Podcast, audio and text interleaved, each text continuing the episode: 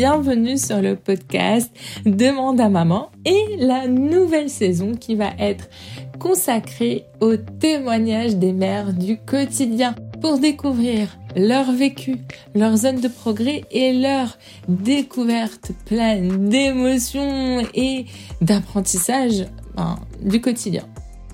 Pour en faire un outil de prévention du burn-out, mais aussi pour en faire un outil d'échange, de conversation entre nous, entre nous mères ou entre nous pères ou entre nous parents de manière beaucoup plus large.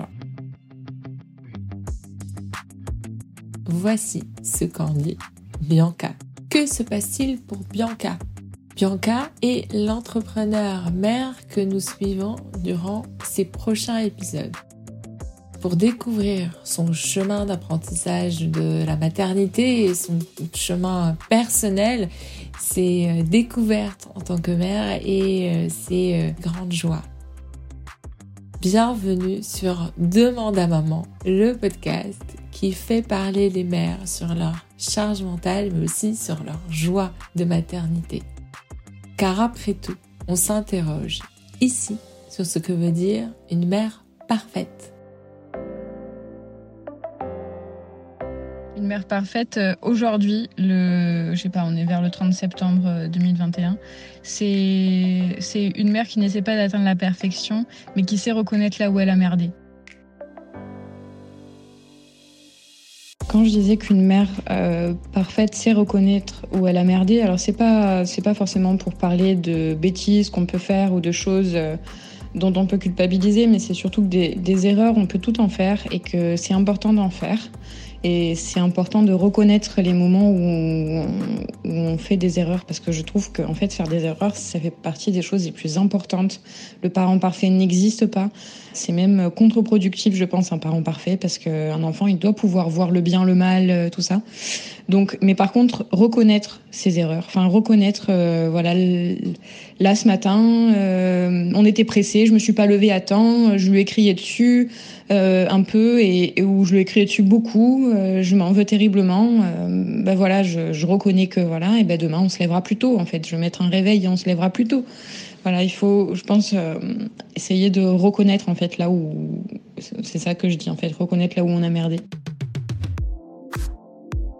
Maintenant, je ne, vais pas, je ne vais plus me présenter comme étant, euh, comme je pouvais dire à un moment donné, euh, oui, je, non, mais je suis maman. j'ai une fille, j'ai une fille.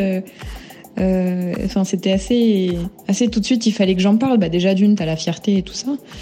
Et puis c'est un, truc exceptionnel qui arrive dans ta vie, donc euh, donc t'en parles. Mais c'est vrai qu'aujourd'hui j'ai moins tendance à le mettre en avant. Plus, aussi j'ai envie d'aborder d'autres sujets avec les, les, gens que je rencontre.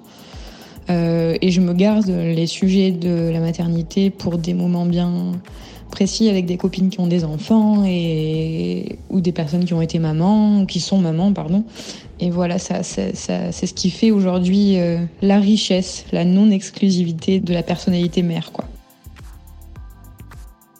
la charge mentale, c'est quand je n'arrive pas à poser mon cerveau et qu'il y a une inhibition de l'action. C'est-à-dire que il y a le quotidien et puis parfois il arrive qu'il y ait un petit changement, petit ou gros changement, euh, l'entrée à l'école pour un grand changement et un, petit voyage à organiser pour les vacances ou euh, d'aller chez les grands-parents ou de préparer une fête d'anniversaire ou j'en sais rien, des choses comme ça.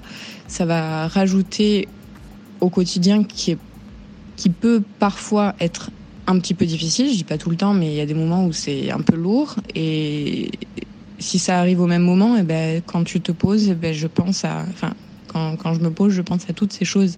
Et ça provoque du stress et surtout c'est que il y a il y a moins d'action que de pensée et donc ça, ça pour moi, ça crée une, des espèces de d'explosion quoi, de mini burn-out qui dure parfois. Euh, il suffit d'une nuit pour la rattraper, parfois un petit peu plus, mais voilà, c'est c'est comme ça que je vois la charge mentale et je trouve ça important de de l'analyser de et de voir de voir euh, quand est-ce qu'on a ces problématiques là et après de savoir plus tard y remédier quoi.